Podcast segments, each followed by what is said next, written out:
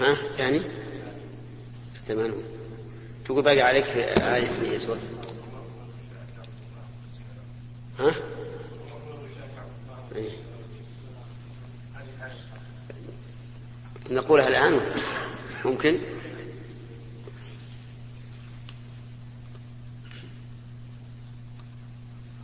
الحمد لله.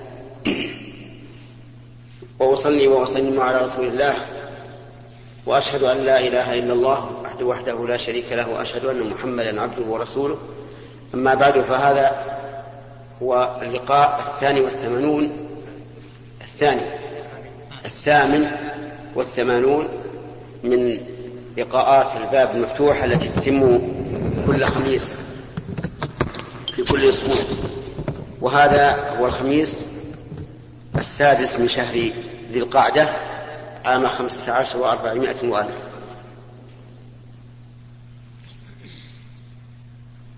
وأرى أن نتكلم على ما يتعلق بالمناسك مناسك الحج لقرب وقته. ولكن آه، ذكر لي الأخ موسى أنه قد سقطت آية من بل قد سقط تفسير آية من سورة البينة. هي قوله تبارك وتعالى وما أمروا إلا ليعبدوا الله مخلصين له الدين حنفاء ويقيموا الصلاة ويؤتوا الزكاة وذلك دين القيم.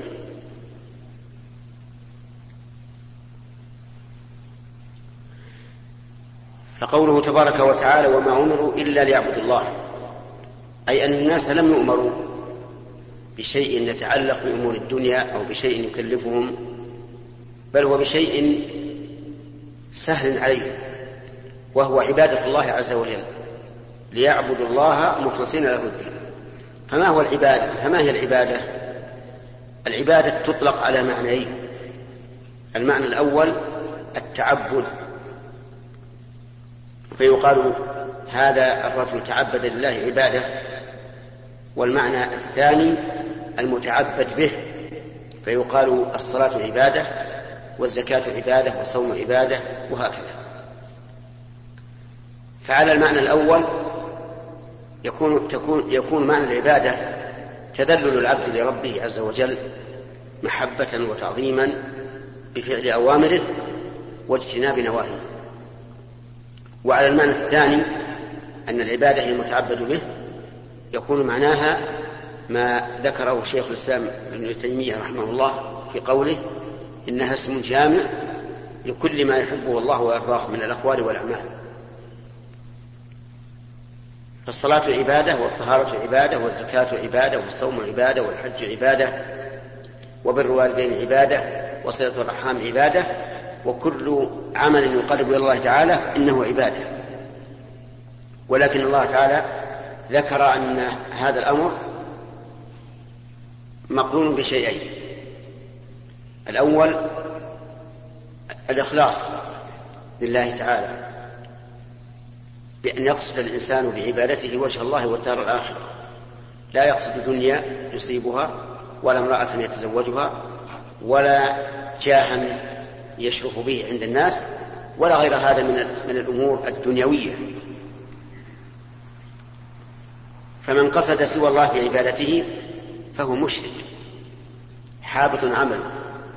ودليل هذا قول الله تعالى من كان يريد الحياة من كان يريد الحياة الدنيا وزينتها نوفي إليهم أعمال أعمالهم فيها وهم فيها لا يبخسون.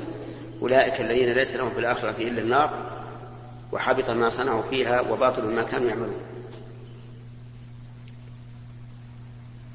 وفي الحديث القدسي الصحيح أن الله تعالى قال أنا أغنى الشركاء عن الشرك.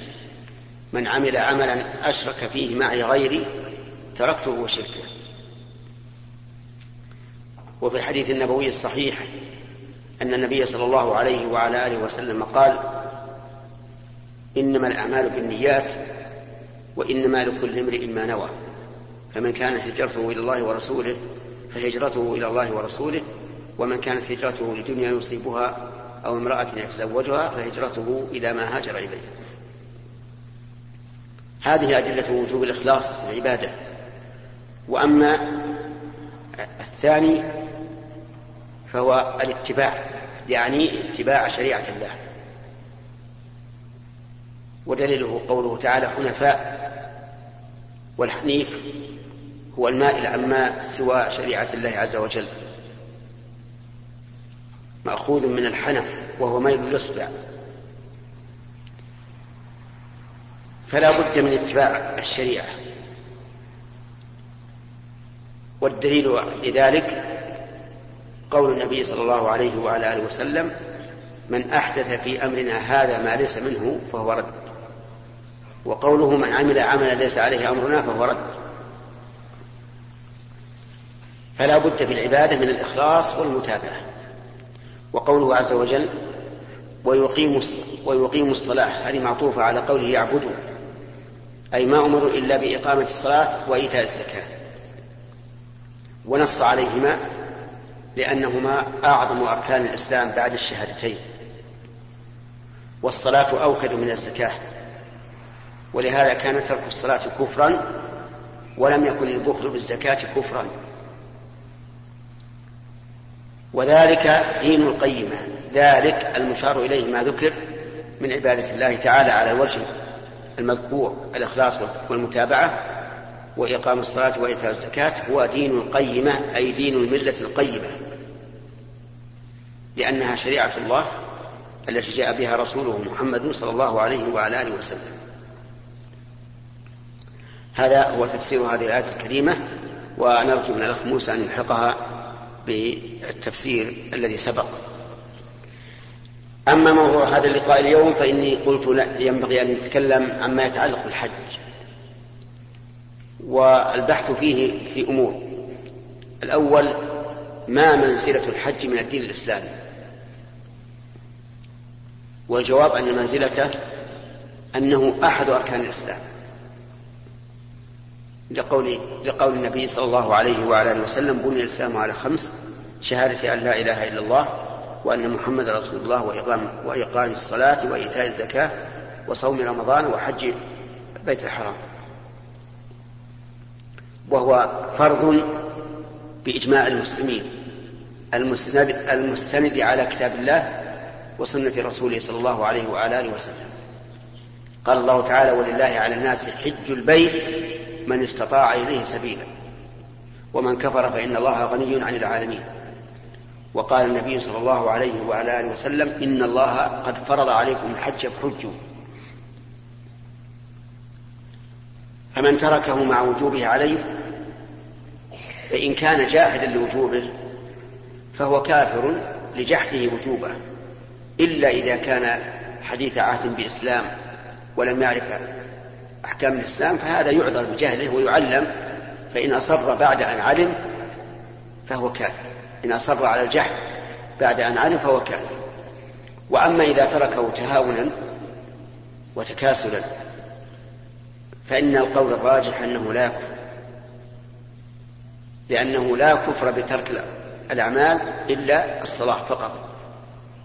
قال عبد الله بن شقيق رحمه الله وهو من التابعين قال كان أصحاب النبي صلى الله عليه وعلى آله وسلم لا يرون شيئا من المال تركه كفر إلا الصلاة فمن تهاون في الحج حتى مات فإنه لا يكفر على القول الراجح وإنما قلت على القول الراجح لأن بعض العلماء يقول إنه يكفر لقوله تعالى ولله على الناس حج البيت من استطاع إليه سبيلا ومن كفر فإن الله غني عن العالمين أي من كفر فلم يحج. وهذا القول رواية عن الإمام أحمد رحمه الله. لكن القول الراجح ما ما أسلفت لكم أنه لا يكفر. البحث الثاني متى فرض الحج؟ نقول فرض الحج في السنة التاسعة من الهجرة. أما قبل ذلك فلم يفرض.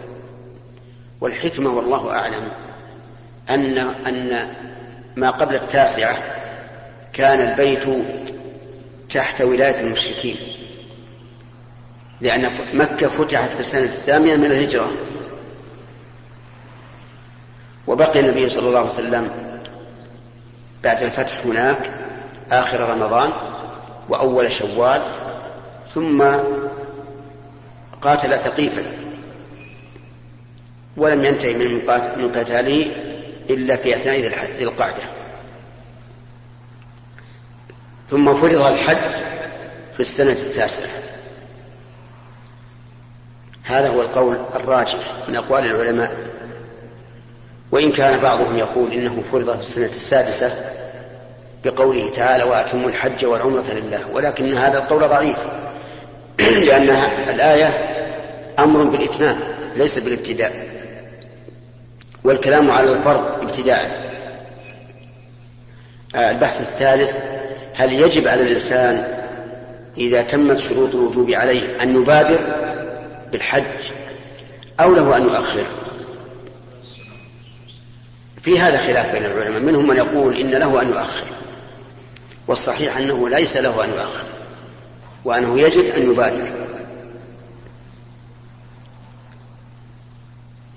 لأن جميع الواجبات تجب على المبادرة إلا بدليل. فإن قيل كيف يصح أن نقول إنه على الفور وأنه يجب المبادرة به؟ ونقول إنه فرض في السنة التاسعة ولم يحج النبي صلى الله عليه وعلى آله وسلم. قلنا الجواب عن ذلك أن النبي صلى الله عليه وسلم لم يحج في السنة التاسعة لأن وفود المسلمين كثرت في تلك السنة ولهذا تسمى هذه السنة عام الوفود. ومعلوم أن الرسول عليه الصلاة والسلام إذا بقي بالمدينة يتلقى الوفود ويعلمهم الإسلام كان خيرا من أن يذهب إلى إلى مكة ويحج. ومن ناحية أخرى في السنة التاسعة حج المشركون مع المسلمين. قبل أن يحرم عليهم قربان قربان المسجد الحرام. وحجوا عراة. فأذن مؤذن المسلمين وأعلم الناس أن لا يحج بعد هذا العام مشرك ولا يطوف بالبيت العريان فاختار الله لنبيه صلى الله عليه وعلى آله وسلم أن تكون حجته مع المسلمين خاصة. ليس فيها مشرك ولا من يطوف بالبيت عريان المبحث الرابع من الذي يجب عليه الحج؟ هل كل إنسان يجب عليه الحج؟ لا. بل قيد الله ذلك بقوله من استطاع إليه سبيلا فلا بد من شروط لا بد لوجوب الحج من شروط. الأول الإسلام والثاني البلوغ والثالث العقل والرابع الحرية والخامس القدرة وهي الاستطاعة. خمس شروط. فلم فمن لم تتم في حقه هذه الشروط الخمسة فإن الحج لا يجب عليه. أما المسلم أما شرط الإسلام فالإسلام ضده الكفر والكافر لا يجب عليه الحج بل لو حج الكافر لم يقبل منه لأن الإسلام شرط لصحة العبادات. الثاني البلوغ. فمن دون البلوغ لا يجب عليه الحج. فلو فرض أن شابا آه، مات قبل أن يبلغ فإنه لا يحج عنه على سبيل الوجوب لأنه لم تجب لم يجب عليه الحج. ولكن هل يجزئ أن يحج قبل أن يبلغ؟ بمعنى هل يصح حجه قبل أن يبلغ؟ الجواب نعم. يصح حجه قبل أن يبلغ. لحديث ابن عباس رضي الله عنهما أن امرأة رفعت إلى النبي صلى الله عليه وعلى آله وسلم صبيا فقالت ألي هذا حج قال نعم ولك أجر. فيصح حج الصغير. ولكنه لا يجزئ عنه. إذا بلغ وجب عليه أن يعيد الحج بل وجب عليه أن يؤدي الفريضة. فإن قال قائل هل تشيرون على الناس في هذه الأوقات أن يحرم صغارهم بالحج أو بالعمرة؟ أو تشيرون بعدم ذلك؟ فالجواب أننا نشير بعدم ذلك. وأن لا يكلفوا صبيانهم الحج لما في ذلك من الزحام الشديد الذي يكاد يهلك به البالغ الكبير ولأنه يشغل أهله. فالإنسان إذا ذهب مثلا للطواف في في هذا في الموسم في هذا الزحام فإنه لا يدري أيشتغل بحفظ ولده. أو يشتغل بطوافه فيؤدي إلى الإخلال بالطواف لكن لو بقي الولد في الخيمة أو في المقر لكان الأب يؤدي طوافه بطمأنينة والابن لا يتكلف وما دامت المسألة ليست واجبة فلنأخذ برخصة الله عز وجل. فهذا هو الذي نشير به في هذه الأزمان. للمشقة الشديدة على الصبي وعلى ولي الصبي. الشرط الثالث العقل. فمن ليس بعاقل لا يصح حجه فلو أصيب الإنسان في عقله بحادث طرأ عليه أو بجنون نسأل الله العافية أو بكبر وصل إلى حد الهدرات فإنه لا يصح حجه لأنه ليس بعاقل الشرط الرابع الحرية. الحرية هي أن لا يكون الإنسان رقيقا أي مملوكا. لأن المملوك لا يستطيع أن يحج إذ هو مملوك لسيده. لكن لو حج الرقيق فهل يصح الجواب نعم. يصح حجه ويكتب له أجر لكن إذا عتق وجب عليه أن يؤدي الفريضة لأن حجه قبل أن يتحرر لا يجزئ عن الفرض. وقال بعض أهل العلم إنه إذا حج بإذن سيده أجزأه عن الفريضة لأن عدم وجوب الحج الحج على الرقيق ليس لمعنى فيه ولكن لحق سيده فإذا أذن سيده بذلك فلا بأس. ونظير هذا الفقير لا يجب عليه الحج لكن لو حج أجزأه عن الفريضة. وهذا القول هو الراجح. أي أن الرقيق إذا حج بإذن سيده أجزأه عن الفريضة ما دام بالغا عقلا. الشرط الخامس الاستطاعة. بالمال والبدن فمن ليس عنده فمن ليس عنده مال فلا حج عليه. كما أن الفقير الذي لا مال له ليس عليه زكاة. فالفقير الذي لا يستطيع الحج ليس عليه حج. ولو مات للقي الله عز وجل غير آت لأنه لا يستطيع.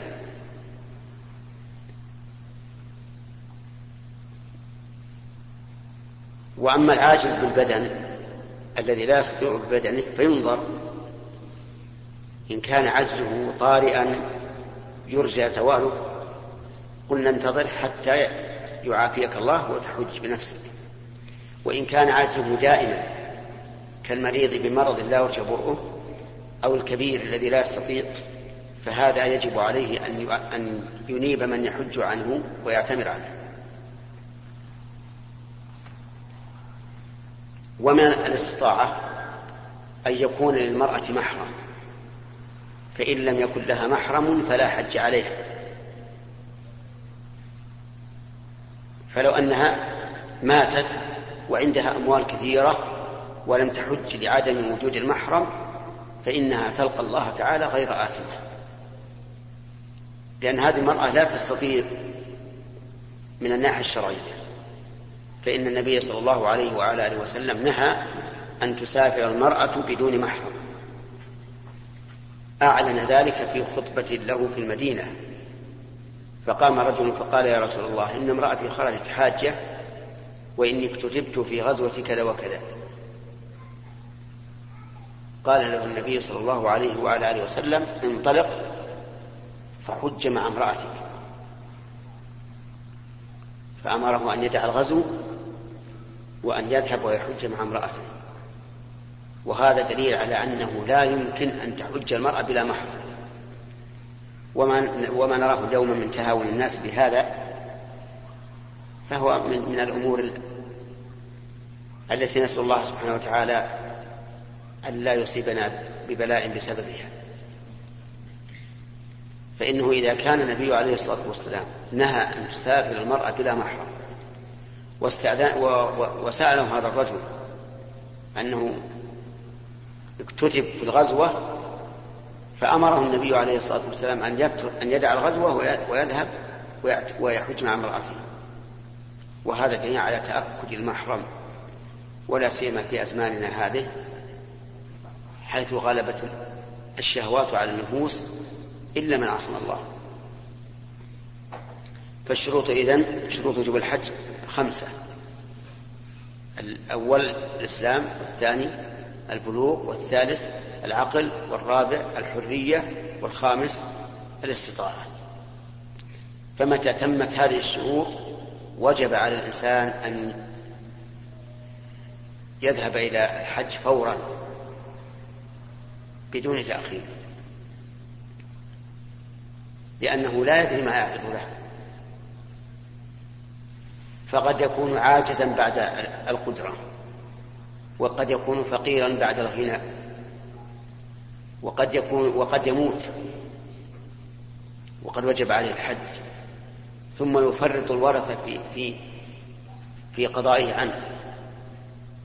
فالواجب على الإنسان إذا تمت شروط الوجوب في حقه أن يبادر وندع القول إن شاء الله فيما بقي للقاء القادم حتى نتفرغ للأسئلة فنبدأ باليمين. فضيلة الشيخ بارك الله فيك. رجل قد ابتلي بخروج الريح باستمرار حتى في أثناء الصلاة. فماذا يفعل في الصلاة؟ هل تجزئه أم يقطعها؟ وما, وما الحكم لو صلى جالسا أو في بيته؟ بارك الله فيك. نعم. إذا الحمد لله رب العالمين إذا أصيب الإنسان بحدث دائم من بول أو غائط أو ريح فإن الله سبحانه وتعالى لم يجعل علينا في الدين من حرج. يقال له خروج هذا الحدث الدائم لا ينقض الوضوء ولكن عليك أن تتوضأ بعد دخول الوقت. لأن النبي صلى الله عليه وعلى آله وسلم أمر المستحاضة أن تتوضأ لكل صلاة. فإذا توضأ الإنسان بعد دخول الوقت وذهب وصلى مع الجماعة وخرج منه الريح فلا حرج عليه. وصلاته صحيحة. ولكنك سألت أيصلي قاعدا أو أم قائما؟ فهل هو إذا صلى قاعدا انحبست الريح إن كان أمر كذلك فليصلي قاعدا وإن كانت لا تنحبس فلا فائدة من القنوت ولكن يبقى في مسألة الريح إشكال وهو أنه ربما يؤذي المصلين برائحتهم. فإذا ثبت هذا قلنا له صل في بيتك لأن النبي صلى الله عليه وعلى آله وسلم نهى من أكل بصلا أو ثوما أن يقرب المسجد وأخبر عليه الصلاة والسلام أن الملائكة تتأذى مما يتأذى منه الإنسان. نعم. فضيلة الشيخ حفظك الله. من المعلوم يعني إن الله لا يقول لا لا, لا تكن وراء الباب. تعال هنا ولا هنا؟ هذا واسع. من المعلوم أن الله لا يقبل إلا طيبا. بعض الناس حج بمال الحرام. هل حجه مقبول؟ كيف؟ يعني يأكل الربا ويسرق يحج بمال الحرام. نعم. القول الراجح أن حجه صحيح. لأنه ليس من شرط الحج المال. يستطيع الإنسان أن يحج ببدنه. بخلاف الصدقة. إذا تصدق بمال حرام لا تقبل منه. لأن الحرام وقع في عين العبادة. أما هذه فأعمال الإنسان وحركاته طوافه سعيه وقوفه رميه هذا أفعال ما هي دراهم ولا نفقة الصحيح أنه أن حجه صحيح ولكنه لا لا يحل له أن يستهلك الأموال المحرمة لا في عبادة ولا غيرها بل الواجب عليه أن يتخلص منها نعم عندكم أسئلة؟ سيادة الشيخ ما حكم الذي يرص رجليه في الصلاة؟ ها؟ ما حكم الذي يرص رجليه في الصلاة؟ الذي؟ يرص رجليه. يرص رجليه إذا وقف. إيه؟ الوقوف في الصلاة يعني؟ يعني الرجلين ثلاثا إيه. إيه، إذا قام الإنسان في الصلاة فإنه يفتح قدميه لكن فتحا عاديا. ليس كما يفعل بعض الناس يعني يفحج رجليه. هذا ليس بسنة. وما ورد عن الصحابة أن الواحد منهم يلصق كعبه بكعب صاحبه فإنه يعني بذلك أنهم يتراصون حتى يلصق الكعب بالكعب والمنكب بالمنكب. ولم يقل الصحابة إنهم يفتحون أرجلهم ويفرقونها. بل تبقى الرجل طبيعية لكن يتراص الناس حتى تلتصق أكعوبهم بعضها بعضها ببعض. وكذلك المناكب. هذا في حال القيام. أما في حال السجود فالأفضل أن يلصق إحدى الرجلين بالأخرى. لأن هذا هو كان سجود النبي صلى الله عليه وعلى آله وسلم. نعم. السلام. فضيلة الشيخ حفظكم الله. نعم. السلام.